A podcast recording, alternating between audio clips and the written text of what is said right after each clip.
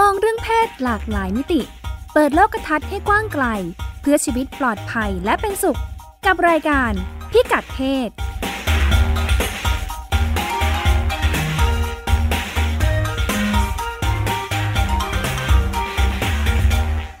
สวัสดีค่ะ รายการพิกัดเพศพบกับคุณผู้ฟังเป็นครั้งแรกนะคะ ดิฉันรัชดาธราภาคค่ะ ค่ะ ดิฉันจิตติมาพานุเตชะค่ะ ค่ะอ่ารายการของเราก็จะมาพูดคุยกับคุณผู้ฟังในเรื่องอาเพศนะคะ ในหลากหลายมิติทั้งทางสังคมวัฒนธรรมเศรษฐกิจแล้วก็การเมือง ก็จะมีสาระความรู้ที่จะพยายามคุยไม่เครียดเนาะ ค่ะ คุยกันในช่วงเช้าวันเสาร์ ค่ะก็คงจะหยิบยกประเด็นเรื่องเพศมาสื่อสารนะคะ แล้วก็มาเล่าให้ฟังว่ามันเกี่ยวข้องกับชีวิตเราอย่างไร แล้วมันเชื่อมโยงไปถึงเอ่อสังคมที่เราอยู่ยังไงบ้าง แล้วรวมทั้งเรื่องระบบสุขภาพเรื่องนโยบายต่างๆอะค่ะ คุยกันสบายๆในรายการพิกัดเพศของเราค่ะ ค่ะเราก็วางไว้คร่าวๆนะคะ ว่ารายการเราอ่าน่าจะมี 2 ช่วงหลักๆ โดยช่วงแรกเนี่ยเราจะคุยให้ฟังถึงว่าอ่าในต่างประเทศเนี่ยเขามีความเคลื่อนไหวเรื่องนี้กันยังไง ก่อนจะไปถึงอ่ากลับมาที่บ้านเรา ใช่ ในต่างประเทศเองเนี่ยอ่าส่วนหนึ่งเนี่ยต้องถือว่าอ่าเรามีอ่า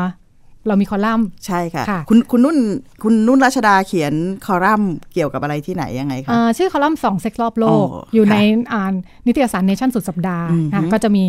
มีทีมสลับกันเขียนอยู่นะ ค่ะ คะ ค่ะ อ่าเรื่องที่เขียนเนี่ยเอ่อเราก็จะเป็นการส่องเนอะเป็นการส่องจริงๆมันชื่อส่องเซ็ก แล้วเห็นอะไรบ้างคะจากการ เราส่องแล้ว ส่อ เห็ ง นอะไร เซ็ก บ้าง รอบโลกเอ่อมานี่ เรา ย ก็เห็นเอ่อปัญหาสถานการณ์ปัญหาที่เกิดขึ้นในประเทศต่างๆเนอะ ค่ะ เราก็จะดูเป็นประเทศเลยเอ๊ะประเทศนี้เขามีประเด็นปัญหาอะไรน่าสนใจบ้าง อืม มีทั้งปัญหาที่เหมือนแล้วก็แตกต่างจากเรา ค่ะ แล้วก็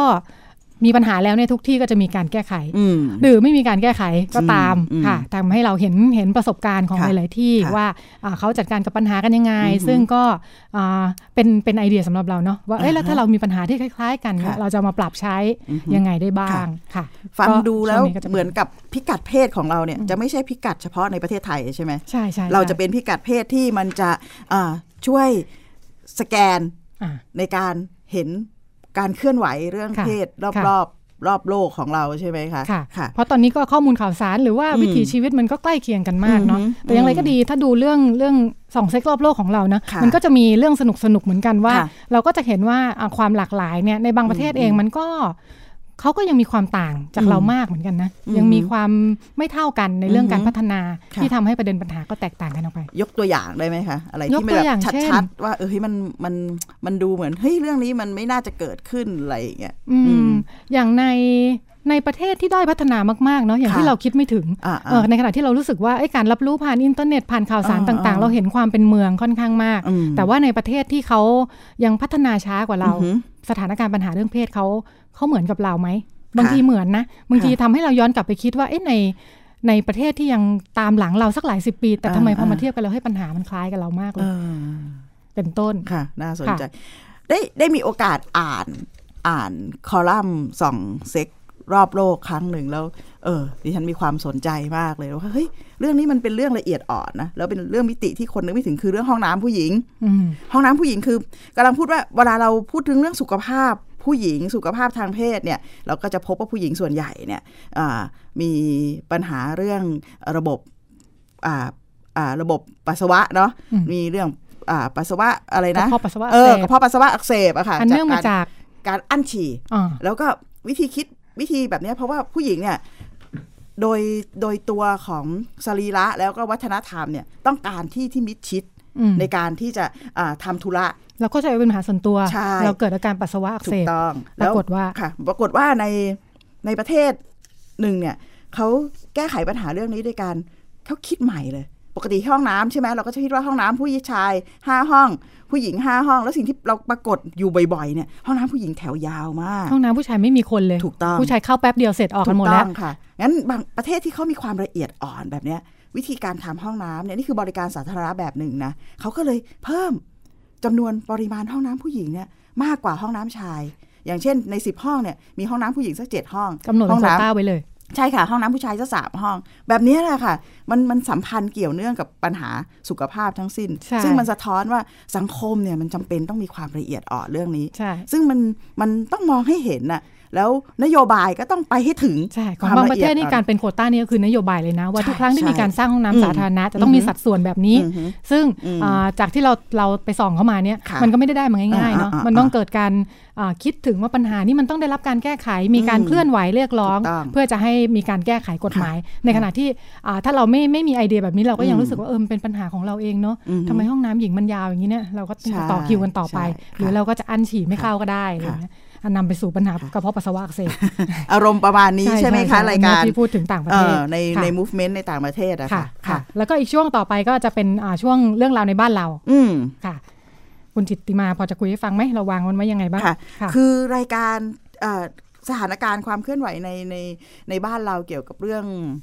เรื่องเพศนะคะ เรื่องสุขภาพทางเพศต่างๆเนี่ยที่เราจะหยิบยกมาชวนคุยเนี่ยมองแบบนี้ค่ะว่าทุกครั้งเนี่ยเวลาเราพูดปัญหาเรื่องสุขภาพทางเพศเรื่องอะไรต่างๆ สารพัดเนี่ยเรามักจะนึกถึงอ่าสถานการณ์ของโรคภัยไข้เจ็บใช่ไหมพอนึกถึงเรื่องของโรคภัยไข้เจ็บปุ๊บเนี่ยมันก็จะนึกถึงผู้เชี่ยวชาญ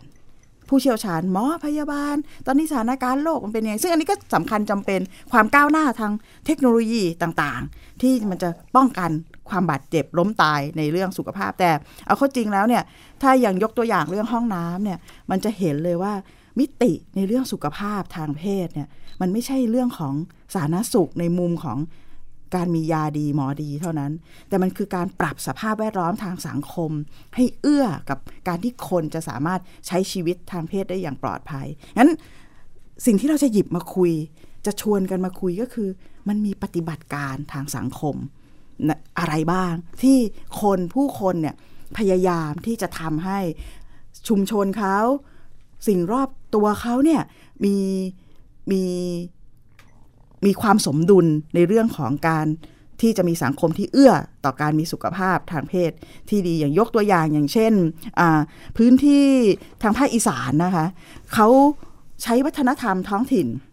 ในการมาพูดคุยสื่อสารเรื่องเพศ ยกวัฒนธรรมการกินข้าวร่วมกันตอนเย็น อย่างเช่น พาแรงสัญจรเนี่ยมาใช้เป็นเครื่องมือที่จะทำให้อ่าครอบครัว คุยกัน มันไม่ใช่แค่เครื่องมือใน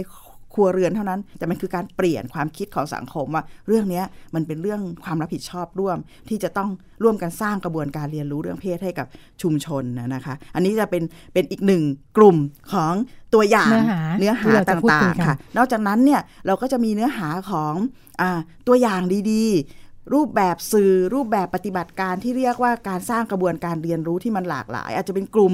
อ่า พี่น้องเพื่อนๆที่มีความหลากหลายทางเพศ อย่างเช่น กลุ่มเครือข่ายเพื่อนกระเทยไทยอย่างเงี้ยเขาก็มีความพยายามที่จะทำยังไงที่จะสร้างไกด์ไลน์แนวปฏิบัติที่จะทำให้พ่อแม่อ่าสามารถที่จะอ่าสื่อสารหรือว่าเข้าใจลูกที่มีความหลากหลายทางเพศเป็นต้นนะนะคะ และนอกจากนี้ก็รวมทั้งเรื่องความก้าวหน้าทางนโยบายต่างๆ มันมีความก้าวหน้าอัปเดตยังไงตอนนี้อย่างตอนนี้เนี่ยสถานการณ์เรื่องเพศของวัยรุ่นเนี่ยกำลัง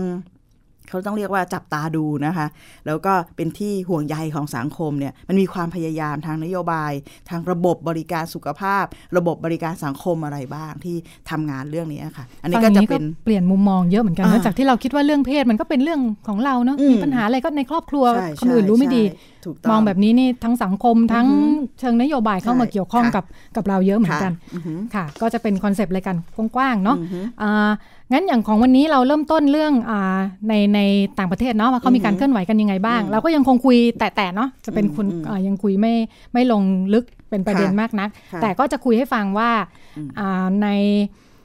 ในสถานการณ์ความตื่นตัวของโลกนี้เนี่ยเขาเขาสนใจประเด็นอะไรกันบ้าง แล้วมันเหมือนหรือแตกต่างจากบ้านเรายังไงนะคะ อืม อ่ายังจากจากที่ติดตามอะนะคะ สถานการณ์ปัญหาที่ที่ตื่นตัวกันช่วงนี้เนี่ยเป็นเรื่องเพศของวัยรุ่นค่ะคุณจิตติมา เป็นยังไงคะคุณนุ่น ปัญหาใหญ่ ๆ เลยเนี่ยก็เรื่องเรื่อง HIV AIDS ค่ะ แล้วก็โรคติดต่อทั้งเพศสัมพันธ์ แล้วก็ปัญหาเรื่องท้องไม่พร้อม ค่ะ ความจริงเรื่องเรื่อง HIV AIDS เนี่ยมีมีมาสักสัก 30-40 ปีแล้วนะคะ ใช่ ค่ะ แต่ที่เป็นเป็นประเด็นเรื่องวัยรุ่นขึ้นมาก็เพราะว่าเอ่อตัวเลขตัวเลขมันลดลงแล้วล่ะจำนวนผู้ติดเชื้อรายใหม่ เพราะว่าความก้าวหน้าทางเทคโนโลยี อือฮึ การเผยแพร่ อืม ความรู้ข่าวสารที่จะปฏิบัติตัว อืม ป้องกันตัวนะคะ อืม แต่ปัญหาก็คือในในบรรดาผู้ติดเชื้อรายใหม่เนี่ยเป็นกลุ่มวัยรุ่น อืม เป็นคนที่อายุ 15ถึง19 เยอะเพิ่มขึ้น อันนี้เป็นแนวโน้ม เป็นแนวโน้มทั่วโลก ซึ่งสอดคล้องกับสถิติของเมืองไทยนะ ใช่ คะ ใช่ ช่วงอ่าย้อนหลังไปประมาณ 5 ปีเนี่ยในเมือง ค่ะ ไทยเนี่ย ค่ะ ตัวเลขของอาวัยรุ่นนะคะ อืม อายุ 15-19 ปีเนี่ยมีสถิติสูงเพิ่มมากขึ้น ทั้งเรื่องของการติดเชื้อในระบบสืบพันธุ์ แล้วก็ อื ตัวเลขของผู้ติดเชื้อ HIV อื ค่ะ มค่ะ รวมทั้งปัญหาอ่าท้องไม่พร้อมด้วยนะคะ อืม ค่ะอ่าเขาบอกว่าถ้ามีวัยรุ่นเดินมา 8 คนเนี่ย อือหือ หนึ่งคนที่เดินมาเนี่ยท้องไม่พร้อม อืม อายุ 15-19 ปี อันนี้ตัวเลขของทั่วโลก ตัวเลขของทั่วโลก โอ้ ค่ะ แล้วก็ในจำนวนนั้นเนี่ยยังมีอ่ากลุ่มที่อายุน้อยลงอีก เป็น อืม กลุ่มที่อายุต่ำกว่า ค่ะ 15 ค่ะ ซึ่งก็หมายถึงว่าถ้าท้องอย่างนี้ก็ก็จะจะเสียโอกาสทางการ อืม เรียนนะต้องมานั่งเลี้ยงลูก อืม อยู่บ้านอะไรเงี้ย ค่ะ ก็เป็นความ ค่ะ ห่วงใยของของระดับนโยบาย อืม ของคนที่บริหารประเทศว่าเอ๊ะแล้วประชากรของฉันก็แทนที่จะได้เรียนหนังสือมีงาน ค่ะ การทำที่ดี ใช่ สร้างเศรษฐกิจให้ประเทศเนาะ อืม ต้องมานั่งเลี้ยงลูกอยู่บ้าน แล้วก็เป็น ค่ะ ภาระกับครอบครัว ก็เป็นอีกปัญหาหนึ่งที่ที่ทำให้ทั่วโลกตื่นตัวกันเรื่อง ซึ่งทุกเรื่องก็คือเรื่องเรื่องเพศสัมพันธ์ที่ไม่ปลอดภัย ใช่ อ่า ค่ ประเด็นหลักที่เราเห็นชัดก็คือ ค่ะ วัยรุ่นมีเพศสัมพันธ์ที่ไม่ปลอดภัยเพิ่มมากขึ้น ใช่ค่ะ ตรงนี้คุณจิติมามองว่ายังไง คื ทำไม อ ถึงมี อันดับ ปัญ แร หา กในยพอฟังคุณนุ่นพูดเรื่องแนวโน้มสถานการณ์ตัวเลขระดับอ่าภาพรวมของโลก ซึ่งสอดคล้องกับตัวเลขของเมืองไทยเนี่ย แวบหนึ่งซึ่งเอ่อดิฉันฟังแล้วก็นึกเลยเนี่ย มันชัดเจนมากค่ะว่าเราไม่สามารถมองเรื่องนี้ในมุมของพฤติกรรมส่วนตัวได้อีกแล้ว เพราะมันสะท้อนเรื่องคุณภาพชีวิตของประชากร มันไม่ได้เกิดขึ้นแค่บ้านชั้น ถู บ้าน กต้ เธ อง อเน ถู อะ กต้องเราเวลาเราเราได้ยินได้ฟังเรื่องเนี้ยเราเราเจอเด็กท้อง เจอเด็กติดเชื้อ เจอเด็กเป็นติดเชื้อ HIV AIDS เนี่ยเรา มันง่ายมากเลยที่เราจะกระโจนไปพูดถึงพฤติกรรมส่วนตัวของเขาว่าหนึ่งเขาเป็นคนไม่ดี ไม่รักนวลสงวนตัวเป็นเด็กอ่า ไม่รู้จักป้องกันตัว ไม่รู้จัก เเน ป้อ อะ งกันตัวเองเป็นการพูดถึงเอ่อความผิดพลาดบกพร่องส่วนตัว แต่ถ้าซึ่งซึ่งมันทำให้ ข เห็น ยายไปอี ว่า กหน่อยพ่อแม่ไม่ดูแลใช่ไหม ถู เนี่ย กต้องถูกต้องถูกต้องหรือเอยอยู่ในสภาพแวดล้อมสังคมโอ้คงเป็นคนที่อยู่ในสภาพแวดล้อมที่ไม่ไม่เอื้ออะไรสารพัดอย่าง แต่พอมาเราเห็นสถิติแบบนี้เนี่ย มันทำให้เราเห็นเลยว่า เฮ้ยเรื่องนี้เนี่ย มันไม่ใช่เรื่องส่วนตัวแบบนั้นอีกแล้ว เรากำลังพูดถึงเรื่องคุณภาพชีวิตประชากร เพราะว่าทุกวันนี้เนี่ยถ้าพูดเรื่องโครงสร้างประชากรในสังคมไทยเนี่ย เรากำลังกลายเป็นโครงสร้างแบบละละตอนตอนแรกเราจะมีเราจะมักจะเรียกว่า ปีระมิดประชากรใช่ไหมคะ งั้นก็ให้วาดรูปสามเหลี่ยมเนี่ยเนาะ ฐานล่างก็จะเป็นเด็ก นึกภาพตาม อ่า ตรงกลางก็จะเป็นกลุ่มวัยแรงงาน อันบน ตรงย สุด อดเนี่ย สุด แหลมๆ เนี่ย ใช่ไหม อ่าเป็นผู้สูงอายุ แต่ทุกวันนี้เนี่ยปีระมิดประชากรแบบเนี้ยไม่ใช่แล้วค่ะ มันจะกลายเป็นรูประฆังคว่ ระระคังคว่ ำคือเป็นรูปที่เป็นกลมๆำขึ้น ตรง มาก ลางป่อง ตรงกลางป่องๆตรงตรงปลายเริ่ม รีบๆ แคบรีบ ๆ ๆ ตรงกลาง แะ ป่องๆนี่คือ ใช่ คนทำงาน คนทำงานแล้วข้างบนเริ่มโป่งมากขึ้น เพราะว่าเรากำลังก้าวเข้าสู่สังคมผู้สูงอายุ งั้นสถานการณ์ทุกวันนี้เนี่ยไม่ว่าเรื่องของการท้องในวัยรุ่น แล้วก็การเป็นคุณแม่ซึ่งตั้งแต่อายุยังน้อยเนี่ยมันสะท้อนเรื่องคุณภาพชีวิตประชากรเนี่ยชัดเจนมาก เราจะพบกับเด็กที่เกิดน้อยลง แต่คนที่เกิดก็กลายอยู่ในกลุ่มที่อ่าโอกาสในการพัฒนาศักยภาพตัวเองเนี่ยน้อยลงไป ไม่ได้ ด้วย มีความพร้อม ใช่ ที่จะ เพราะอยู่ มีลูกเนาะ ใช่เพราะอยู่ในในครอบครัวที่พออ่ะ ค่ะ เกิดจากครอบครัวที่ไม่พร้อมที่จะมีลูกมันทำให้เห็นว่ามันมองแบบนั้นไม่ได้อีกแล้ว ค่ะ เพราะว่าการมองแบบนั้นสำคัญมากต่อการ ค่ ทำงานแก้ไขปัญหา อืม สังคมไทย เราจะจัดการเนี่ย กันยังไง ใช่สังคมไทยเนี่ยเราเคยชินกับการมองเรื่องเพศเป็นเรื่องอันตราย แล้วพอมันอยู่ในสถานการณ์ที่เอ่อเราอยากที่จะป้องกันบุตรหลานลูกหลานคนที่เรารักห่วงใยจากอันตรายเรื่องเพศ เราจะกีดกันเขาออกจากเรื่องนั้น แต่ไม่ได้เตรียมพร้อม แต่ยุคนี้สมัยนี้เนี่ย เราอยู่ในสังคมซึ่งมันมันไม่สามารถขังใครไว้ได้อีกแล้วอะแม้แต่ขังเด็กไว้ในห้องเนี่ยเราก็ขังเขาไม่ได้นะ เมื่อก่อนเราแยกโรงเรียนหญิงโรงเรียนชาย ใช่ใช่ นะ ใช่ แล้ว ใช่ มันก็เป็นผลผลิตจากสมัยที่คิดแบบเอออยาก เออ ให้มันไม่มีเรื่องนี้ก็จับ ถู แย ก กโรง ต้อ เรี ง ยน ถูก อยู่ ต้อง คนละที่ แต่ทุกวันนี้เราเราแยกแบบนั้นไม่ได้แล้ว เพราะว่าแม้จะจับเด็กขังในห้องเนี่ย เด็กก็ไม่ได้อยู่ในห้องกับเรานะ โลกสื่อสารออนไลน์อินเทอร์เน็ตเนี่ยมันไปไกลมาก เด็กเข้าถึง เด็ก สื่ เข้า อ ถึง ทุกอย่าง ทุกอย่าง เท่าที่เราจะเห็น ถูกต้องค่ะ งั้นมันพอรูปแบบชีวิตมันเปลี่ยนไปสังคมมันมีความก้าวหน้าทางเทคโนโลยี ซึ่งในในมุมของดิฉันเนี่ย มองว่าไม่ใช่เรื่องผิดนะ แต่มันถึงยุคที่เราต้องเตรียมพร้อมเด็ก มากขึ้น เตรียมพร้อมสังคม มันหลี าก ขึ้ เลี่ยงไม่ได้แล้วเนอะ ถูก ที่เรา ต้ จะ อง อยู่ในสิ่งแวดล้อมแบบนี้ ใช่ใช่เลยค่ะนั้นกระบวนการหรือว่าวิธีการทำงานวิธีการมองเรื่องนี้ต้องเปลี่ยนตัวผู้ ค่ะ ใหญ่เองก็เปลี่ยน ค่ะ เราพบว่าพ่อแม่สมัยใหม่เนี่ยยุคใหม่เนี่ยก็เปลี่ยนนะ อืม แต่มันไม่มีเครื่องมือค่ะ ค่ะ มันไม่มีรูปแบบว่าเฮ้ยแล้วเราจะไปยังไงดี อืม เพราะว่ามันยังอยู่กับความ ค่ะ ความกังวลใจอีกโอ้ ค่ะ โหถ้าเราสนใจเรื่องนี้ เราคุยเรื่องนี้เนี่ย ลูกเราจะเร็วเกินไปไหม อืม คนรอบข้างเราจะมองยังไง กระบวนการที่เรียกว่ากระบวนการสนับสนุนทางสังคมก็น้อยมาก อืม ก เราเห็นปัญหาเราเจอปัญหาแล้ว ใช่ นะแต่เรายังนึกไม่ออกยัง ถูกต้อง เห็นไม่ชัดว่าแล้ว ค่ะ ทางออกจะเป็นยังไง อืม ซึ่งในต่างประเทศเนี่ยเอ่อประเทศที่พัฒนากว่าเราเนาะปัญหา เขา แบ ว่าไง บเนี้ยเขาเจอก่อน อ่ะ เพราะเขาเจอมาสัก อืม 20 30 ปีแล้วล่ะสื่อเขาก็พัฒนากว่าเราเด็กของเขาเข้าถึงอินเทอร์เน็ตก่อนเราอีก ค่ะ เขาก็เจอปัญหานี้ เขา มา มี ก่อบ น ท เรา เรียนยังไงบ้างคะ เขาทุกคนก็ตื่นตัวเรื่องนี้เนาะสหรัฐ อ่า แล้วก็อังกฤษเนี่ยเป็นตัวอย่างเลย อืม ประเทศที่เราคิดว่าพัฒนาสูงมาก อืม ในเวลาเดียวกันเรารู้สึกว่าเขาก็น่าจะเปิดกว้างเรื่องเพศเนาะ อืม แต่จริงๆแล้วเขาเผชิญปัญหาเรื่องนี้ไม่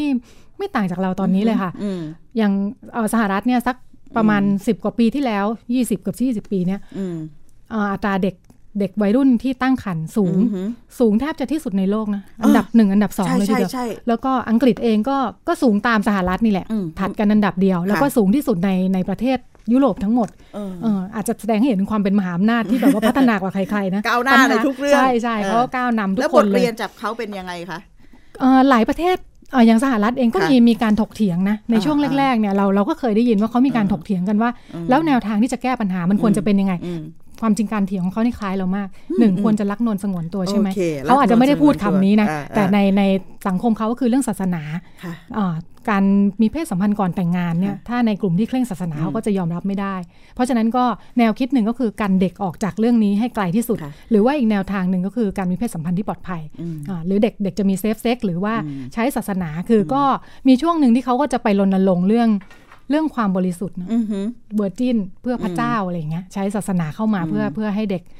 อ่าดึงตัวเองไว้ให้มีเพศสัมพันธ์ช้าที่สุด อืม แต่ในที่สุดสิ่งที่เกิดขึ้นจากใช้แนวทางนี้ อืม คืออ่าเด็กเด็กใช้ศาสนามีศาสนาอยู่ในใจก็จริง พอถึงวันที่มีเพศสัมพันธ์เขาก็ขอขอพรจากพระเจ้า พระเจ้าคะขอให้หนูไม่ท้อง อืม ก็เขาก็พบว่าปัญหามันไม่แก้ใน อ่า ที่สุดทั้งสองประเทศเนี่ย ค่ะ อ่าในช่วง 20 ปีเขาลดอัตรา ค่ะ การตั้งครรภ์ของวัยรุ่นลงได้เยอะมาก แล้วก็แนวทางที่ที่เป็นที่ยอมรับกันก็คือเพศสัมพันธ์ที่ปลอดภัย อืม คือในที่สุดก็ต้องให้ความรู้แล้วก็ให้การป้องกันที่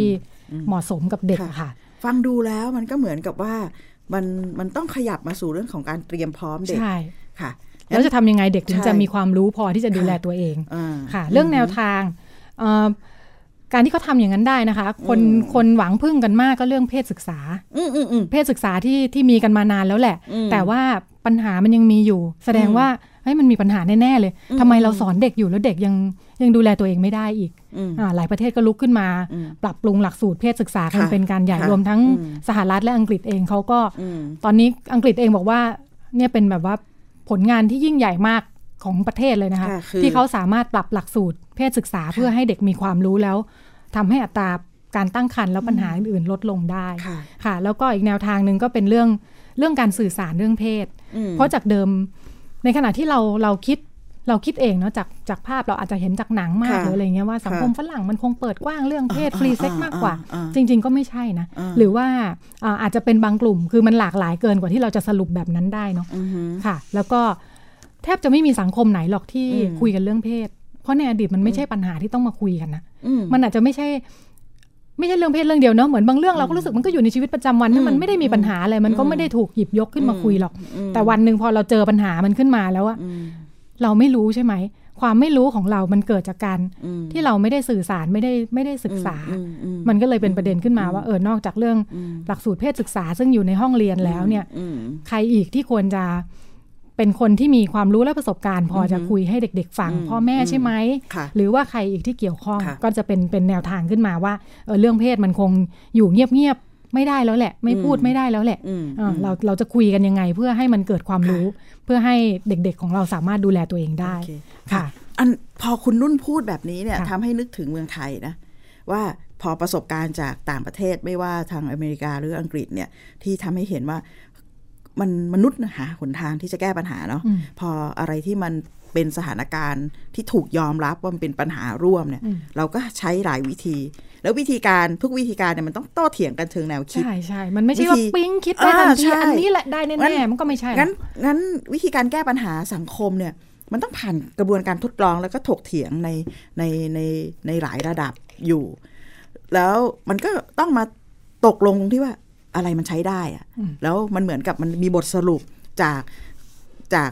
สังคมที่มันผ่านการถกเถียงแล้วก็ เป็นข้อพิสูจน์ เออ เนอะ เป็นข้อพิสูจน์ เชิงประจักษ์ เป็นเออว่าเฮ้ยหนทางที่มันดีที่สุดเนี่ย มันคือการเตรียมพร้อมเด็กให้ได้ ซึ่งซึ่งไม่ไม่ซึ่งคอนดอมไม่ใช่คำตอบเดียวนะ อืม ในในมุมในมุมของ ค่ะ ดิฉันนะนะคะ ว่าคำตอบคอนดอมหรือถุงยางอนามัยอาจจะไม่ใช่ ค่ะ คำตอบเดียว ค่ะ ในเรื่องของการเตรียมพร้อมเด็ก ค่ะ คุณรัชดาพูดถึงเรื่องหลักสูตรเพศศึกษา ค่ะ เรื่องของการสื่อสารเรื่องเพศในครอบครัวอะไรเงี้ยแต่แต่ทั้งหมดเนี่ยมันสะท้อนปรากฏการณ์ที่คล้ายๆ กับเมืองไทยก็คือ ถ้านับย้อนหลังจากวันนี้ วันที่สังคมไทยเนี่ยยอมรับแล้วก็เห็นพ้องต้องกันว่าปัญหาเรื่องเพศของวัยรุ่นเนี่ยไม่ว่าจะปรากฏออกมาในอาการของ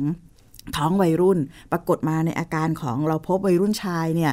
เป็นผู้กระทำความรุนแรงทางเพศเนี่ยเยอะมากขึ้น เด็กซึ่งอยู่ในสถานพินิจส่วนใหญ่เนี่ยห้าสิบเปอร์เซ็นเกิดจากเรื่องเป็นผู้กระทำนะ มันก็สะท้อนกลับไปว่ามันมีผู้ถูกกระทำอีกเยอะมากใช่ไหม แล้วก็นอกจากเรื่องอื่นๆเนี่ยมันมันมันเป็นปัญหาร่วมของสังคมไทยแล้ว ถ้าย้อนกลับไปสมัยที่ดิฉันทำงานในประเด็นเรื่องสุขภาพผู้หญิง สุขภาพทางเพศใหม่ๆ สักประมาณ 20 ปีที่แล้วเนี่ย โอ้ เราต้องต่อสู้เยอะมาก ต่อสู้อะไร ต่อสู้กับศัตรูที่เรามองไม่เห็นแต่รู้ว่ามันอยู่ในทุกคนก็คือความคิดความเชื่อในหัวของคนเนี่ยแหละค่ะ ที่บอกว่าโอ้ยเรื่องเนี้ย มันไม่จำเป็นต้องพูด มันไม่จำเป็นต้องคุยหรอกมันไม่ใช่ โตขึ้นก็รู้เองเนอะ ปัญหา อืม มันเป็นเรื่องธรรมชาติ โตขึ้นก็รู้เอง เพราะเรายังไม่ได้เห็นถึงความจำเป็น ในการที่มันจะต้องเตรียมพร้อม แต่พอปัญหามันเยอะมากขึ้น มันปรากฏชัดมากขึ้น ในเชิงการผลส่งผลกระทบต่อการพัฒนาต่อคุณภาพชีวิตเนี่ย การยอมรับเนี่ยมันเกิดขึ้นแล้วว่าใช่ แต่วิธีการที่จะทำยังไงเนี่ย อันเนี้ยต้อง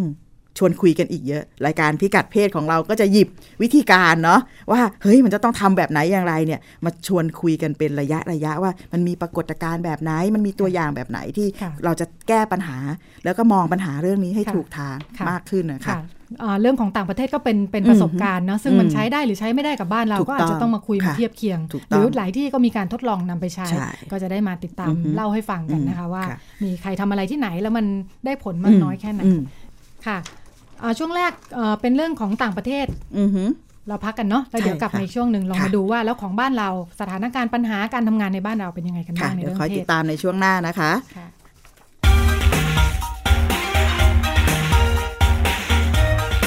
ะคุค่ะณกำลังฟังรายการพิกัดเพศ ทาง www.thaipbsonline.net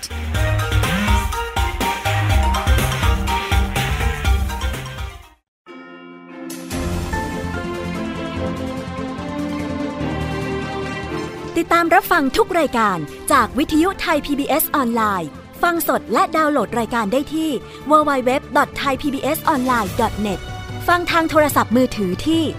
m.thaipbs.or.th และกดไลค์ที่หน้าแฟนเพจได้ที่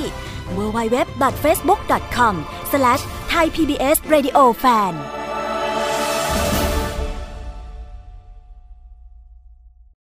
ไทย PBS TV สร้างแรงบันดาลใจ ให้คุณ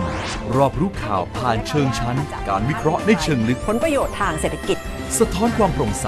ให้สังคมได้รับรู้ความจริง ทั้งที่หน่วยงานที่เกี่ยวข้อง ส่งเสริมจินตนาการ และสร้างแรงบันดาลใจ ด้วยรายการสารประโยชน์ และสาระบันเทิง ให้ความสำคัญกับรายการเด็กและเยาวชน มีกิจกรรมดีๆ เชื่อมความสัมพันธ์ระหว่างครอบครัว สร้างความใกล้ชิดกับผู้ชมทางบ้าน มีพื้นที่ให้ผู้ผลิตอิสระได้ร่วมคิดและผลิตรายการที่สร้างสรรค์ มีความพร้อมในการออกอากาศระบบทีวีดิจิตอลสมบูรณ์แบบที่คม ชัด ทั้งภาพและเสียง มีช่องทางนำเสนอข่าวและรายการ ผ่านสื่อใหม่ที่มีประสิทธิผลเข้าถึงรายการต่างๆ ได้ไม่จำกัดพื้นที่ จึงสัมผัสแต่สิ่งดีๆ สร้างพัฒนาการใหม่ให้ชีวิต ไทย PBS ทีวีที่คุณวางใจ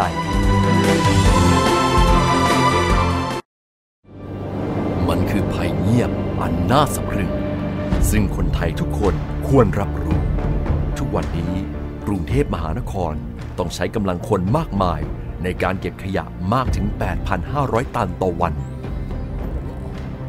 เป็นถุงพลาสติกถึงร้อยละ21 หรือ 1,800 ตันต่อวัน กลายเป็นกองขยะถุงพลาสติกประมาณ 73,036 ล้านใบต่อปี ลองคิดดูว่า ถุงพลาสติกหนึ่งใบ ต้องใช้เวลาย่อยสลาย 450 ปี ที่เหลือจะใช้เวลาอีกนานเท่าใด และเมื่อเผาถุงพลาสติก จะเกิดเป็นมลภาวะทางอากาศมากมายทำให้โลกร้อน และยังทำให้เกิดสารไดออกซิน ซึ่งเป็นสารก่อมะเร็ง รู้อย่างนี้แล้ว คงต้องตัดสินใจเอาเองว่า ถุงพลาสติกยังจำเป็นสำหรับคุณอีกหรือไม่ ลด เลิก เพื่อช่วยโลก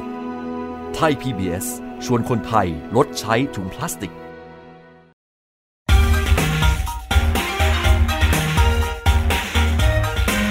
คุณกำลังฟังรายการพิกัดเพศ ทาง www.thaipbsonline.net ค่ะพิกัดเพศกลับมาพบกับคุณผู้ฟังในช่วงที่ 2 นะคะ ค่ะ ช่วงแรกเราคุยกันรอบโลกไปแล้วนะ ใช่ เรื่องเพศรอบโลก ค่ะ ตอนนี้มาดูเรื่องเพศในประเทศไทยของเรากันบ้าง ว่าสถานการณ์ปัญหาแล้วก็แนวทางการทำงานในบ้านเราเป็นยังไงนะคะ ค่ะ ก็จากประสบการณ์ของดิฉันเลยนะ ค่ะ ณจิตมาจำได้เลยว่ายุคแรก ๆ จากการรับรู้ของเราตอนช่วงเด็ก ๆเนี่ย อือหือ ถุงยางมีชัยเนี่ย รู้จักนะ อ๋อ เด็กรู้จักรู้จัก สักประมาณพศอะไรคะคุณรัชา เดี๋ยวคุณผู้ฟังจะนึกไม่ออกใช่ไหม ค่ะ สักช่วงเท่าไหร่ก่อนก่อน 2520 อ่า ใช่ไหมคะ ค่ะ ตอนนั้นเนี่ยเป็นเรื่องคุมกำเนิดเนาะ อือฮึ เออประเด็นก็คือเป็นเรื่องคุมกำเนิด ค่ะ แต่ที่ดิฉันรับรู้เนี่ยนะ คุณแม่ ค่ะ คุณมีชัยวิรัตวัยทยะเนี่ยนะคุณแม่ก็จะพูดถึงว่าคุณมีชัยก็ จะหล่อเป็นหนุ่มหล่ออ อ คุณแม่ก็จะพูดให้ฟัง อ่า ว่าเนี่ยเป็นหนุ่มนักเรียนนอกกลับมาหล่อหน้าตาดีมาก อืมอืม ซึ่งอันนี้ไม่ได้เกี่ยวกับประเด็นปัญหาของเรานะ ค่ะ อ่าแต่คุณมีชัยก็จะมีชื่อเสียงในยุคนั้น อ่า ที่จะเป็น อ่า เหมือนเป็นคนทำงานรณรงค์ ถูกต้อง ที่สำคัญ ค่ะ ในเรื่องการคุมกำเนิดด้วยถุงยางอนามัย เราจะได้ยินสโลแกนนะในในในยุคนั้นนะอะไรนะ อ่า หมันฟรีมีชัยเนาะ เออหมัน อ่าหมันฟรีมีชัยแล้วก็มีลูก ลูก ลูก อาจ มา จะ ก ยากจน จะยากจน อ่า ร่วมสมัยมาก ใช่ ค่ะ แล้วก็อะไรเนี่ย อะไรนะจะให้ถ้าจะให้ดีมีแค่สองหรืออะไรประมาณเนี้ย อืม อืม เป็น ก็ เรื่องแสดงว่าเป็นเรื่องการคุมจำนวนประชากรเป็นหลัก ถูกต้องค่ะ ในยุคในต้องต้องต้องพูดว่าสอดคล้องกันนะคะ อย่างประมาณปี 2513 1970 เป็นต้นมาเนี่ย มันเป็นยุคที่กระแสทั่วโลกเนี่ยตื่นตัวเรื่องนี้ อืม เรื่องของการควบคุมประชากร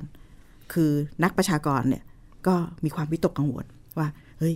คน เยอะไปแล้ว ล้นโล ล้น ก โลก อืมมันจะแย่งชิงทรัพยากร อืม มันจะกินอยู่กันไม่พออะไรอย่างเงี้ย ค่ะค่ะ กระแสเรื่องของการคุมกำเนิดเนี่ย จึงเริ่มเข้ามา มา ใน พร้อมกับเทคโนโลยีใน ใช่ การคุม การ กำ ร เนิด ณรงค์ให้คน ค่ะ รู้จักถุง ค่ะ ยางอนามัย การทำมัน อืม การฝังยาคุมต่าง ค่ะ ๆ ดังนั้นถ้าเราลองไปสืบประวัติดูนะคะ ค่ะ ท่านผู้ฟังนะคะ ถ้าเกิดใครมีเกิดในยุคนั้น แล้วก็ลองดูนับจำนวนพ่อแม่พี่น้องเราเนี่ยเนาะลูก อืม ถ้าเกิดยุคก่อน 1970 หรือ 2513 เป็นต้นไปเนี่ย เราจะอาจจะพบว่าบางครอบครัวเนี่ยมีลูกเป็น 5 คน แปดคน แปด คุณแม่คน ดิฉันมีพี่น้องแปดคน 9 คนอ่า8คนแล้วก็เกิดหัวปีท้ายปี ใช่ แต่พอหลังจากยุค 2513 มาเนี่ย เราจะเห็น หนึ่งคนสอง สอง คน อ่าสามปีมีคน มีการเว้นระยะ ค่ะ นี่คือ ค่ะอืม ผลพวงและผลกระทบ จา จาก การ กการรณรงค์ ค่ะค่ะ แล้วก็การคุมกำเนิด นี่ ค่ะ มันมาจากแนวคิดฐานคิดเรื่องการควบคุมประชากร อืมอย่างน้อย มาเป็ ก็ น กำหนดระยะเวลาได้ด้วยเนาะ ถูกต้อง ว่าจะให้มีเมื่อไหร่อะไร ค่ะ อย่างนี้ รวมทั้ง ค่ะ จำนวนที่ลดลงอย่างเห็นได้ชัด อืมอืม แล้วก็หลังจากนั้นอีกสัก 20-30 ปีนะ ที่เราได้ยินเรื่องเรื่อง HIV AIDS เนาะ อ่าใช่ ก็เป็นเรื่องใหญ่เรื่องโต อือหือ ตอนนั้นก็ลุกขึ้นมาทำงานเรื่องเอดกันเป็นการใหญ่ อืม ถุงยางอนามัยก็ยังเป็นคำตอบอยู่นะคะ อ่า ใช่ไหม ถูกต้องค่ะ อืม แล้วก็ถัดมาจนถึงเท่าไหร่ประมาณ 20 ปีได้ถึงยุคปัจจุบันเนาะ อืมอืมอืม ที่ประเด็นปัญหาเรื่องเรื่องเรื่องเพศเนี่ย อืม ดูเหมือนจะมาโฟกัสอยู่ที่วัยรุ่น อืมอืม เรื่องท้องวัยรุ่น ถูกต้อง เรื่องเรื่อง HIV ด้วย HIV ของเราเหมือนในต่างประเทศเลย ค่ะ สถิติการติดเชื้อลดลง แต่ว่าในกลุ่มที่ติดเชื้อเนี่ย เป็นวัยรุ่น อืม คนอายุ 15-19 ปีเพิ่มขึ้น อืม รวมทั้งโรคติดต่อเพศสัมพันธ์อื่นด้วยนะคะ อืม โรค เอ่อหนองใน อืม เป็นโรคที่บางทีเรารู้สึกเหมันโบราณโบราณเนาะ อืม ปรากฏว่าเด็ก ๆ เป็นเยอะมากเลย อ่ะแล้วมันกลับมานะคะ ช่วงนี้เนี่ย ค่ะ กลับมาอืม หนอง ด็ก ในเป็น ริ่ม โรคโรคติด อืม ต่อเพศสัมพันธ์อันดับหนึ่ง อืม ของไทย อืม และคนกลุ่มที่ติดอันเป็นอันดับหนึ่งก็คืออ ม กลุ่มนี่แหละ 15ถึง อืมอืม 19 กลุ่มวัยรุ่น ค่ะ กลุ่มวัยเรียน อืม ค่ะ คุณจิตติมามองยังไงบ้าง ในเรื่องเออสถานการณ์ปัญหา อืม ที่มันก็มีพัฒนาของมันมาเนาะแล้วก็ ค่ะ วิธีการที่เราจัดการกับมัน แต่จริง ๆ แล้วมันมองคล้าย ๆ กับหลายเรื่องก็เป็นเรื่องเพศสัมพันธ์ที่ไม่ปลอดภัยเนาะ ถูกต้องค่ะ ทั้งหมดเนี่ยเราเราพูดบนฐานเรื่องของของความความจริงต้องพูดว่าท่านตั้งแต่ในยุคเรื่อง HIV เรื่องโรคติดต่อทางเพศสัมพันธ์มันมันบูมเนาะมันพูดถึงโดยเฉพาะอย่างยิ่งการเปลี่ยนโฉมหน้าวิธีเหมาะวิธีคิดของสังคมเนี่ยต่อเรื่องสุขภาพทางเพศเนี่ยคือเมื่อมี HIV เข้ามา พอ HIV เข้ามาประมาณปี 2520 กว่าๆอะไรอย่างเงี้ยก็เกิดความตื่นตัว แล้วก็มีมุมมองเชิงตระหนกเนาะตระหนกเฮ้ยมันเป็นแล้ว เป็นแล้ว ตาย ตายใช่ เอส เป็นแล้วตายรักษาไม่หายอะไรแบบเนี้ยซึ่งซึ่งวิธีคิดแบบนี้วิธีการมองแบบเนี้ยมันก็อาจจะเหมือนกับสร้างความตื่นตัวเนาะ ตื่น แล้ว ตระหนกด้วย ตื่นตื่นตื่นตื่นตระหนก ตื่นตัวแล้ว ตื่ ก็ นตูม จนท้ายที่สุดเนี่ยมันเกิดความตื่นกลัว แล้วพอตื่นกลัวเนี่ย อันหนึงซึ่งมันเป็นไซด์เอฟเฟกต์จนถึงทุกวันนี้คืออะไรรู้ไหมคะ ค่ะ คือการทำให้เกิดการรังเกียจ รังเกียจผู้ที่ติดเชื้อ ใช่เป็นก็เป็นเอฟเฟกต์อีกแบบหนึ่งเพราะว่าเราเราเราพยายามทำไงว่าต้องให้คนกลัว เรามีความเชื่อว่าถ้าเรากลัวอะไรแล้วเราจะหลีกหนี นี่คือเทคนิคการขู่ ซึ่งซึ่งมันก็เป็นอาจจะเป็นวิธีที่ทำให้เกิดคอนเซิร์นระดับหนึ่งนะ เกิดความตระหนักระดับหนึ่ง แต่ไม่ได้นำไปสู่การแก้ปัญหา ความรู้ความเข้าใจ ค ด้ วา วยเนมอะ รู้ความเข้าใจ วันนี้ งั้ ฉั น นนึกถึงน้องพละในฮอร์โมนเลยคุณ เอา จิ เป็น ติ ไง มา คะเป็นไงคะ ผ่านมา 20 ปี จริงๆค่ะเราพูดเรื่อง HIV AIDS กันมา อ่ะ นานมากเนาะ อ่ะอ่ะ เพิ่งมาพอสอนี้เอง ที่น้องพละพูดว่าผู้ติดเชื้อ HIV ไม่ใช่คนเป็นโรคเอดส์ าทรงพลังมาก ทรใช่ง ไหม พลังมาก เออ สังคมไทยเพิ่งเข้าใจตอนนี้เองว่า ค่ะ ผู้ติดเชื้อ HIV อยู่ร่วมกับ ค่ะ คนในสังคมได้ไม่ได้ตายยังไม่ได้ ค่ะ เป็นเอดส์ ค่ะแต่อยากที่จะชวนมองที่ ค่ะ คุณนุ่งคุณนุ่นคุณรัชดาเนี่ยอ่าเล่าให้ฟังเนาะว่า เอ้ย รับรู้เรื่องถุงยางครั้งแรกก็มาคู่กับคุณมีชัยใช่ไหมเรื่องอ่าต้องถุงยางอนามัยถุงมีชัยจนกระทั่งยุคนั้นเรียก อ่า ถุงมี ใช่ ชัยเนี่ยแล้วก็มาเข้าใจว่าเราเนี่ยเรื่องเพศมันอันตราย เพราะมันมีโรคร้ายเกิดขึ้น เราต้อง คื ใส่ถุเอยงา ส ง เราต้องสวมถุงยาง จนถึงยุคนี้เนี่ยเมื่อเกิดเรื่อง ท้อง ท้อง ต้องใส่ วัย ถุง รุ่ ยาน ง เรื่องเพศของเรื่องเรื่องโรคติดต่อทางเพศสัมพันธ์ของวัยรุ่น ถุงยางก็ดูเหมือนเป็นคำตอบเนี่ยแต่ทั้งหมดเนี่ยถ้าเราเห็นแล้วก็มองย้อนกลับไปเนี่ยมันเห็นพัฒนาการในการทำงาน เห็นพัฒนาการการที่สังคมไทยรับรู้เรื่องสุขภาพ ปัญหาสุขภาพทางเพศเนี่ยมันมันผ่านมันผ่านสามช่วงอะช่วงแรกเนี่ยมันเป็นเรื่องของการควบคุมประชากร มันก็จะพยายามทำทุกอย่างให้คนเกิดน้อยงั้นโฟกัสสำคัญ เป้าหมายสำคัญเนี่ยจะอยู่ที่ผู้หญิง ยาคุมกำเนิด วิธีการคุมกำเนิดต่างๆ เนี่ยจะเข้ามาอยู่ที่กลุ่มผู้หญิงเป็นหลักจะทำไงให้ผู้หญิง เพราะคนท้องคือใครคะ ผู้หญิงท้อง ผู้หญิง ค่ะ ท้อง ค่ะ งั้นก็ต้องพยายามทำให้ผู้หญิงเนี่ยอ่ารับบริการเข้าถึงสุขภาพต่างๆ เหล่านี้อะไรอย่างเงี้ย อันที่สองพอมันเป็นยุคโรคระบาดเนี่ย เห็นมันในมิติของโรคระบาดเนี่ย ก็จะพยายามที่จะทำยังไงที่จะไปดูว่าใครคือกลุ่มเสี่ยง ใช้วิธีแบบเหมือนสแกนหาสิมองหาสิใครคือกลุ่มเสี่ยง พอหากลุ่มเสี่ยงเสร็จแล้วทำยังไงให้แกไม่แพร่เชื้อ ก็อ่ะไปใช้ถุงยงถุงยางเราจึงเกิดโครงการถุงยางอนามัยร้อยเปอร์เซ็นมันก็ยังเห็นว่ามันมีวิธีการทำงานแบบโฟกัส เจาะกลุ่ม ซึ่งก็ได้ผลนะคะ มีประสิทธิภาพ แต่มีไซ d ์เอฟเฟกเยอะมาก ยังไงบ้างคะ มีผลกระทบเยอะอย่างเช่น ในยุคที่การควบคุมประชากรเนี่ย เราจึงพบอ่ากระบวนการที่บังคับ การทำหมัน บังคับคุมกำเนิดในกลุ่ม ที่เขาคิดว่า เออเฮ้ย ไม่ ไม่ ควร ควร มีลู มี ก ลูกเยอะอย่างเช่น ค่ะ อ่าพี่น้องชนเผ่า ค่ะ กลุ่มชาติพันธุ์ต่าง ค่ะ ๆ แล้วก็การเอ่อเอารณรงค์แบบไม่ให้ความรู้แต่ใช้วิธีเกณฑ์มา อย่างเช่นอ่ะมาทำหมัน แจกรองเท้าข้างหนึ่งก่อน อันนี้ไม่จิได้ยินใช่ไหมนะแจกรองเท้าข้างหนึ่งก่อน พอมารับตรวจแผลหายเอารองเท้าอีกข้างหนึ่งไปอะไรแบบเนี้ยมันมันทำให้เห็นว่าการการทำแบบนี้เนี่ยมันคือนโยบายระดับชาติ นโยบายสาธารณะที่ไม่ได้สร้างความรู้ความเข้าใจให้ คือ กับ มีเป้ามาแล้วแหละ ใช่ จะลดจำนวนก็ ถูกต้อง ลดจำนวนเลย เออ แต่พอมายุคนี้เนี่ย ค่ะ เราคิดว่าเป็นยุคที่เราต้องมองอะไรใหม่ ค่ะ เยอะเพราะว่ามันเป็นเรื่องเพศแล้วมันไปปรากฏ ในกลุ่มที่เป็นกลุ่มวัยรุ่น ค่ะ ซึ่งโดยธรรมชาติของกลุ่มวัยรุ่นเนี่ย ค่ะ เป็นของการเป็นกลุ่มที่มีการเปลี่ยนแปลงและเคลื่อนไหวสูง ค่ะ อันที่สองวิธีการทำงานเพื่อให้วัยรุ่นมีสุขภาพทางเพศที่ดีเนี่ยมันไม่สามารถจัดการหรือว่าสู้รบด้วยยุทธด้วยวิธีการมองแบบระบาดวิทยา ไปดูซิเด็กกลุ่มไหนเป็นกลุ่มเสี่ยง หรืออะไรแบบนั้นเพียงอย่างเดียว ค่ะ แต่มันต้องทำกับเด็กทุกคน เพราะ ค่ะ ปรากฏการณ์ เสียง เนี่ย ทุกคนนะ ปรากฏการณ์มันไปโผล่แบบ ค่ะ เสี่ยงทุกคนอ่ะเดี๋ยวคนนี้อาจจะเลิกเจอความรุนแรงทางเพศ ค่ะ เด็ก ค่ะ วัยรุ่นชายก็ไปทำความรุนแรงทางเพศ ค่ะ ในขณะที่บางคนอะติดเชื้อ อะไรอย่างเงี้ยมันกลายเป็นเกิดทุกคนมันกำลังพูดเรากำลังมาสู่ยุคของการเตรียมพร้อม เพื่อทำให้วัยรุ่นเนี่ยมีความฉลาดรู้เรื่องเพศมาก กลับไป ขึ้น ที่สาเหตุที่เราคุยกันเนอะ ใช่ ว่าทำไมวัยรุ่นถึงกลายเป็นกลุ่มที่ประสบปัญหาเยอะขนาดนี้ก็เพราะวิถีชีวิตไลฟ์สไตล์เขามันเปลี่ยนไปหมดแล้ว ถูกต้อง ทุกคนกลายเป็นกลุ่มเสี่ยงหมดเลย ค่ะ แล้วในขณะเดียวกันเนี่ย ค่ะ นอกจากคือไลฟ์สไตล์เปลี่ยนเนาะ ค่ะ สภาพแวดล้อมทางสังคมเปลี่ยน ค่ะ มันจะมาปรากฏกับคนที่ต้องการการประคับประคองเนี่ยแหละค่ะ ค่ะ ไม่ไม่คนแก่ก็เด็ก อืม เด็กวัยรุ่นเนี่ยคือกลุ่มที่เขาต้องการการเตรียมพร้อม เพื่อจะเข้าสู่เข้าสู่ขั้นตอนของชีวิตอีกระดับหนึ่ง และเรื่องเพศเป็นส่วนหนึ่งในชีวิตของเขา สังคมไทยสอ่าสังคมโลกเนี่ยต้องเตรียมพร้อมให้กับวัยรุ่นมากกว่านี้ มากกว่ามองว่าเขาคือตัวปัญหานั้นจะเห็นเลยว่า เราพยายามคิดเรื่องนี้กันเยอะ อย่างเช่น กรณีที่คุณนุ่นยกมาว่าในประเทศอเมริกาเองใน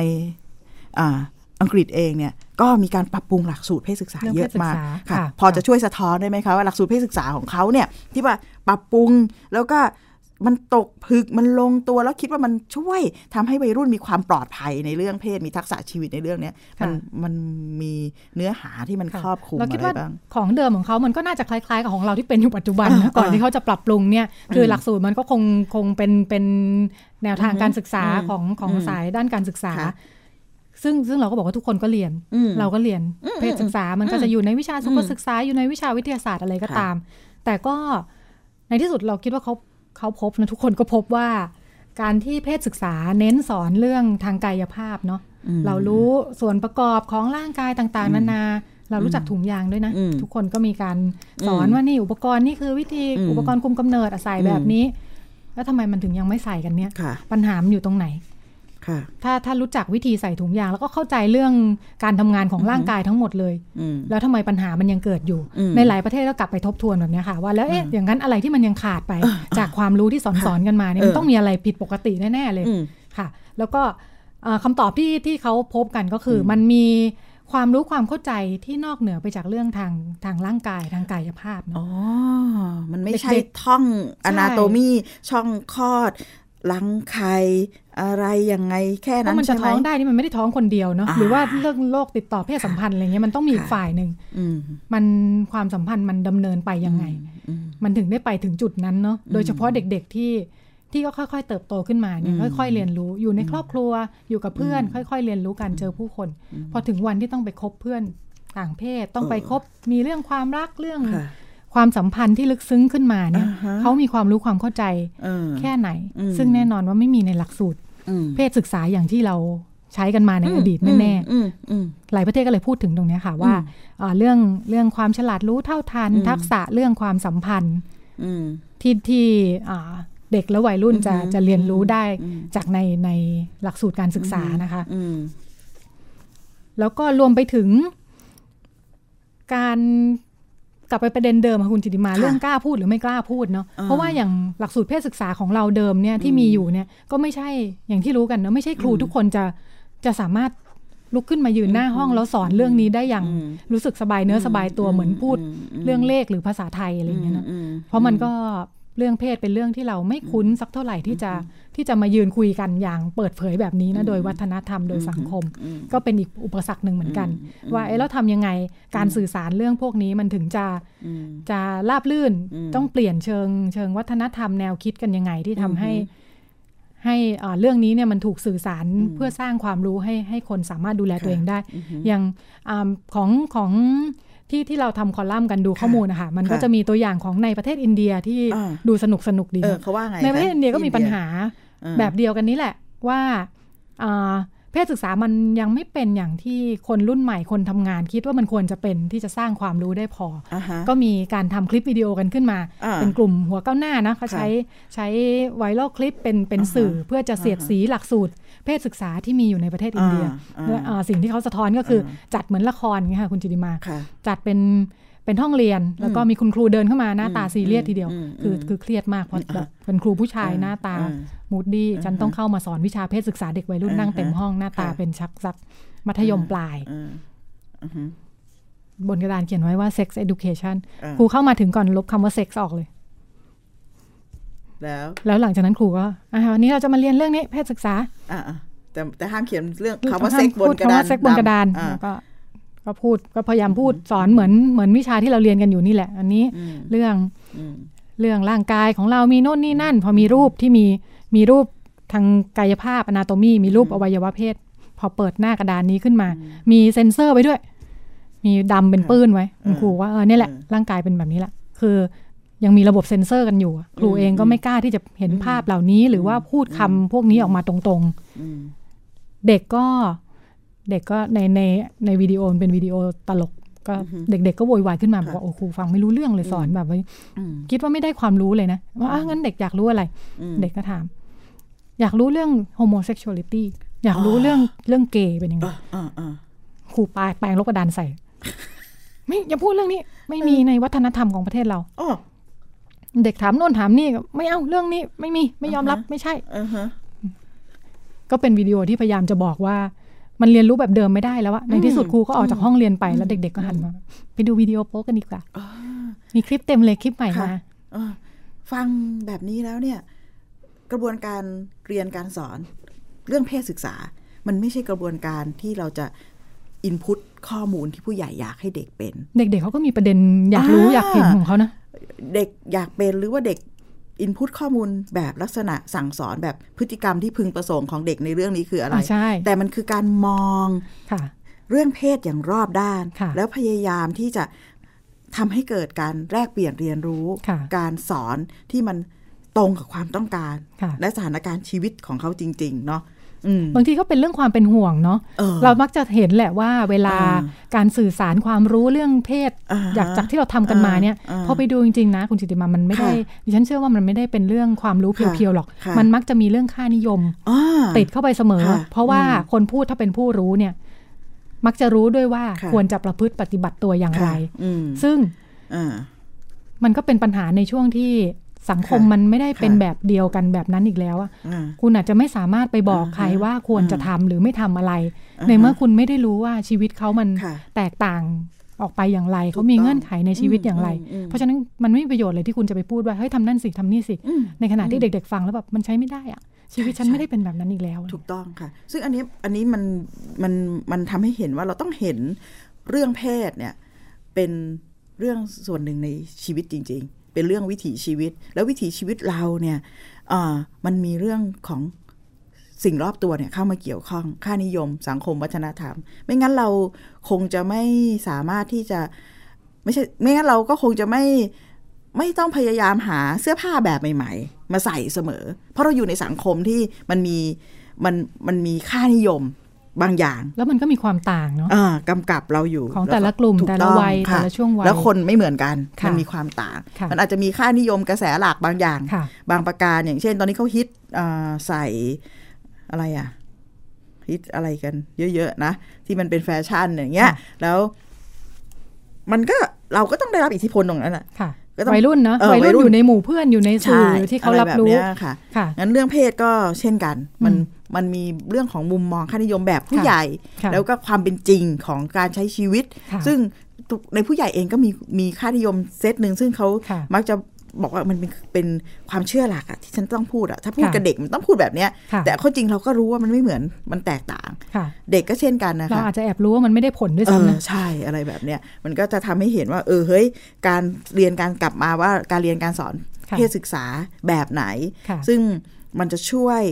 ทำให้เด็กเนี่ยมีความฉลาดรู้มีความเท่าทันเรื่องนี้ มันต้องมีหลายมิติมาก ค่ะ ๆ พอคุณนุ่นพูดแบบนี้มี ค่ะ ประเด็นหนึ่งตอนตอนคุณนุ่นพูดอยู่แล้วก็ ค่ะ ฟังอยู่แล้วก็เลยนึกถึงว่าเฮ้ย พอพูดเรื่องถุงยางอนามัยเนี่ย ที่มันดูเหมือนทั้งต ตั้งแต่การควบคุมประชากรมาแล้วนะทำให้เกิดน้อยลงเนี่ยสองตั้งแต่เรื่องการป้องกันโรคนะ โดยเฉพาะอย่างยิ่งเอส HIV เอสเนี่ยเข้ามาเยอะแล้วถึงยุคนี้เนี่ยเรื่องท้องวัยรุ่นเนี่ยเรามองว่ามันคือคำตอบเนาะซึ่งซึ่งมันก็จริงเพราะมันเป็นอุปกรณ์ที่ที่ทำให้ป้องกันทั้งท้องแล้วก็ป้องกันทั้งโรคได้ แต่เราแต่มุมมองต่อถุงยางสำคัญสำคัญเพราะว่า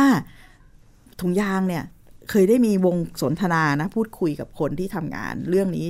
ทั้งที่เป็นคุณหมอ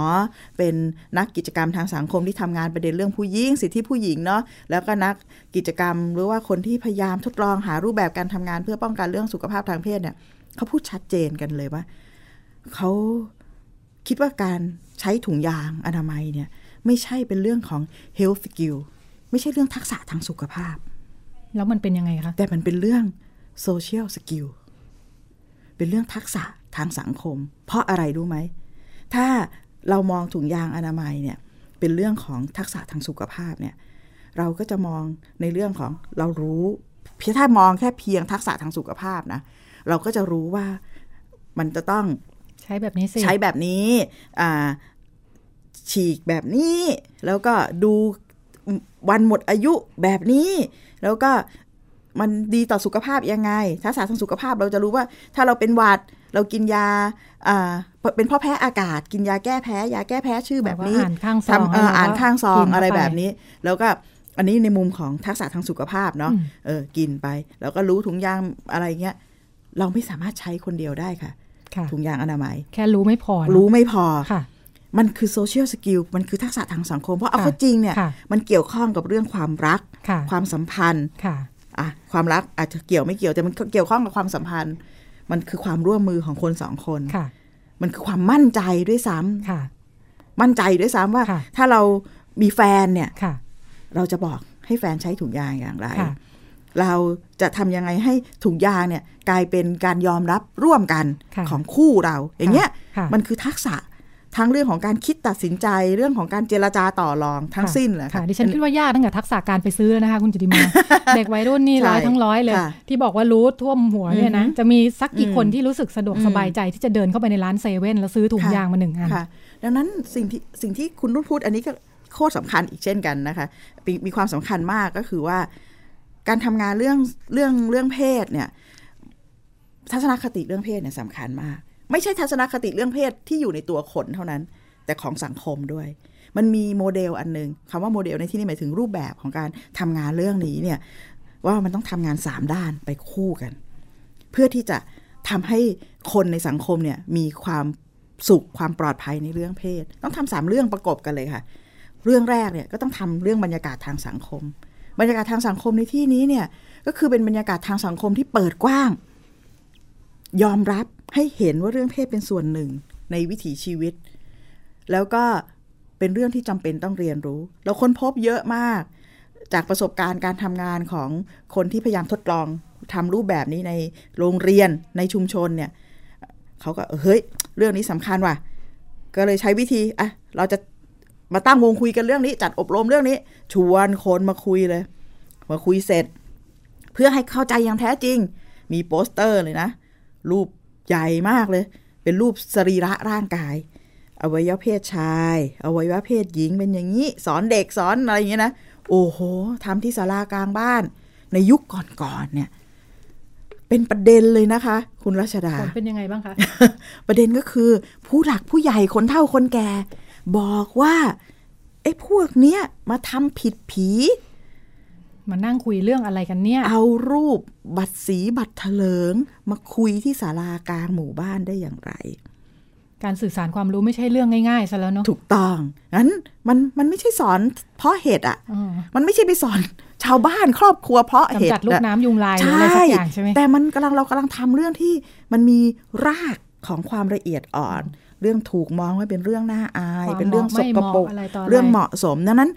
บรรยาการทำงานเรื่องนี้เนี่ยบรรยากาศทางสังคมสำคัญมาก ซึ่งเดี๋ยวเราจะมีตัวอย่างอีกเยอะนะคะว่า เรามีเครื่องมือเรามีวิธีการ เรามีรูปแบบยังไงที่จะทำให้เกิดความร่วมมือ ค่ะ แล้วก็เกิดความเข้าใจในเรื่องนี้คงจะในสัปดาห์ต่อๆไปก็ ค่ะ จะเจาะประเด็นคุยเรื่องนี้นั่นคือ ค่ะ ข้อแรก ค่ะ ที่ที่คิดว่ามันต้องมี ต้องมันต้องควบคู่กันไป ค่ะ ทั้งหมดเนี่ย ค่ะ ไม่ใช่การหักร้าง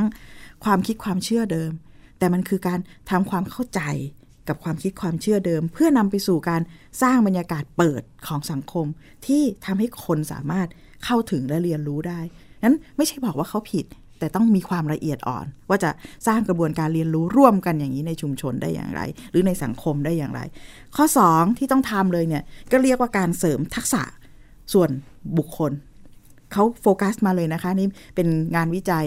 จากหลายที่ที่พูดเรื่องว่าการทำให้สังคมมีสุขภาวะทางเพศที่ดีเนี่ย คือการเสริมทักษะให้กับสมาชิกในชุมชนในสังคม เขาพูดเลยว่าต้องโดยเฉพาะอย่างยิ่งเด็กและเยาวชน และก็ต้องเริ่มตั้งแต่อายุ 8 ขวบ ตั้งแต่เด็กๆเล็ก ๆ เลย แล้วแล้วอันเนี้ยต้องเป็นการเสริมทักษะแล้วก็ข้อมูลที่จะทำให้สามารถคิดวิเคราะห์และตัดสินใจ เลือกเลือกเลือกมีมีข้อมูลและทักษะเพียงพอที่จะทำให้ตัวเองเนี่ยมีความปลอดภัยในเรื่องเพศได้นี่คือส่วนที่สองที่ที่มันจะต้องมีการทำงานเรื่องนี้ มีความรู้เรื่องนี้ ซึ่งมันสะท้อนว่าเพศศึกษาในโรงเรียนเพียงอย่างเดียวอาจจะไม่พอก็ได้นะ หลายอย่างเนี่ยมันมันอยู่ที่บรรยากาศทางสังคม การเรียนรู้ร่วมกัน การมีแหล่งเรียนรู้มีสื่อเยอะๆ มันอาจจะเป็นอนาคตในฝันนะคะ ว่าเราเข้าไปที่ร้านหนังสือสักที่หนึ่งเนี่ย มันก็จะมีเขาจะแบ่งเป็นหมวดหมวดๆเนาะหมวดท่องเที่ยวหมวดอาหาร หมวดกีฬาหมวดจิตวิทยาอะไรอย่างเงี้ย มันต่อไปนี้มันอาจจะต้องมีหมวดเรื่องทักษะชีวิต ความปลอดภัยในเรื่องสุขภาพทางเพศของเด็กและเยาวชนไหม เราเราไม่ค่อยมีเครื่องมือเหล่านี้นะ แต่มีความพยายามค่ะ ที่จะพยายามสร้างเครื่องมือเหล่านี้ให้มันเกิดขึ้น อย่างเช่นในในโรงเรียนหลายที่ที่มีการทำงานเนี่ย ค่ะ ก็มีการทำหุ่นเงากล่อง ค่ะ ที่จะเรียนรู้เรื่องนี้เดี๋ยวคงจะหยิบมาคุยกันใน ค่ะ รายละเอียดต่อไป ค่ะ ส่วนสุดท้ายค่ะ ค่ะ คุณรัชดา ค่ะ อันเนี้ยต้องสำคัญมาก มันนอกจากทำบรรยากาศให้เปิดแล้วเนี่ย มันจำเป็นที่จะต้อง ทำให้เห็นเรื่องเครื่องมือใช่ไหมเสริม ค่ะ สร้างทักษะ ส่วนสุดท้ายท้ายสุดเนี่ยคือ ค่ะ บริการของภาครัฐเองค่ะ ค่ะ ที่จะต้องพร้อมตรงความต้องการ แล้วก็สอดคล้องกับวิถีชีวิตของ ค่ะ กลุ่มเป้าหมาย โดยเฉพาะ ค่ะ อย่างยิ่งเด็กและเยาวชน ค่ะ ทุกวันนี้เราไม่มีคลินิกสำหรับ ค่ะ วัยรุ่น ค่ะ ในเรื่องเพศโดยเฉพาะนะคะ ค่ะ คลินิกที่อยู่นอกเวลาเรียน แล้วก็เด็กสามารถเข้าไปพูดคุยปรึกษา ค่ะ เรื่องอกหักรักคุดก็ได้ เรื่องอะไรก็ได้นะเราไม่มี ค่ะ แล้วแล้วฮอตไลน์สำหรับวัยรุ่น ทุกวันนี้เราก็ไม่มี ค่ะ แล้วก็ท้ายที่สุดเนี่ยอ่าบริการทางสังคมที่จะช่วยเหลือวัยรุ่นที่ประสบปัญหา ก็ยังไม่ได้มีแบบเฉพาะเจาะจง ค่ะ ทั้งโดยภาพรวมเนี่ยมันยัง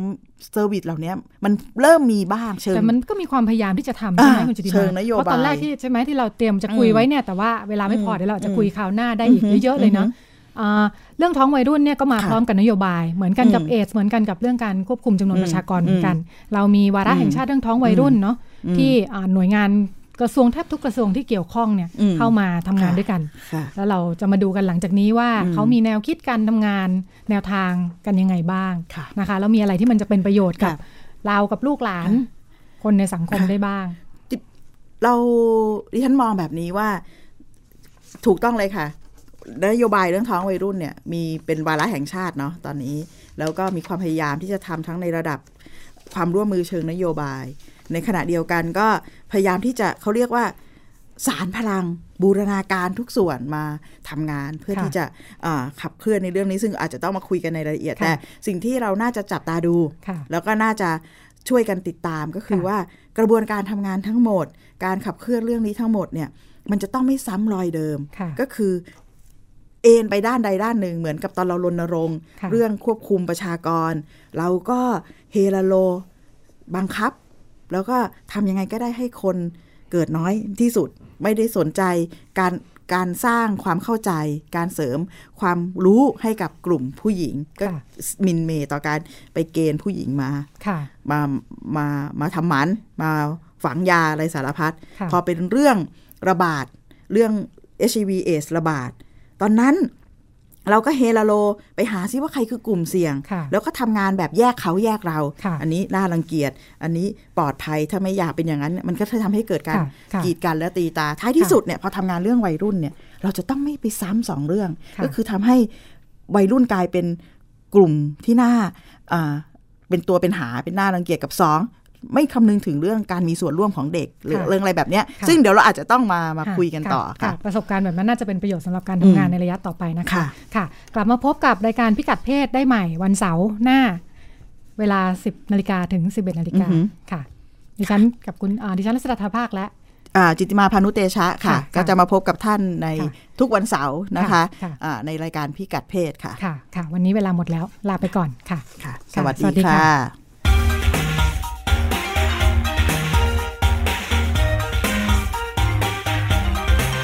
ติดตามรับฟังรายการพิกัดเพศได้ทุกวันเสาร์เวลา 10นาฬิกาถึง 11นาฬิกาทางวิทยุไทย PBS ออนไลน์ www.thaipbsonline.net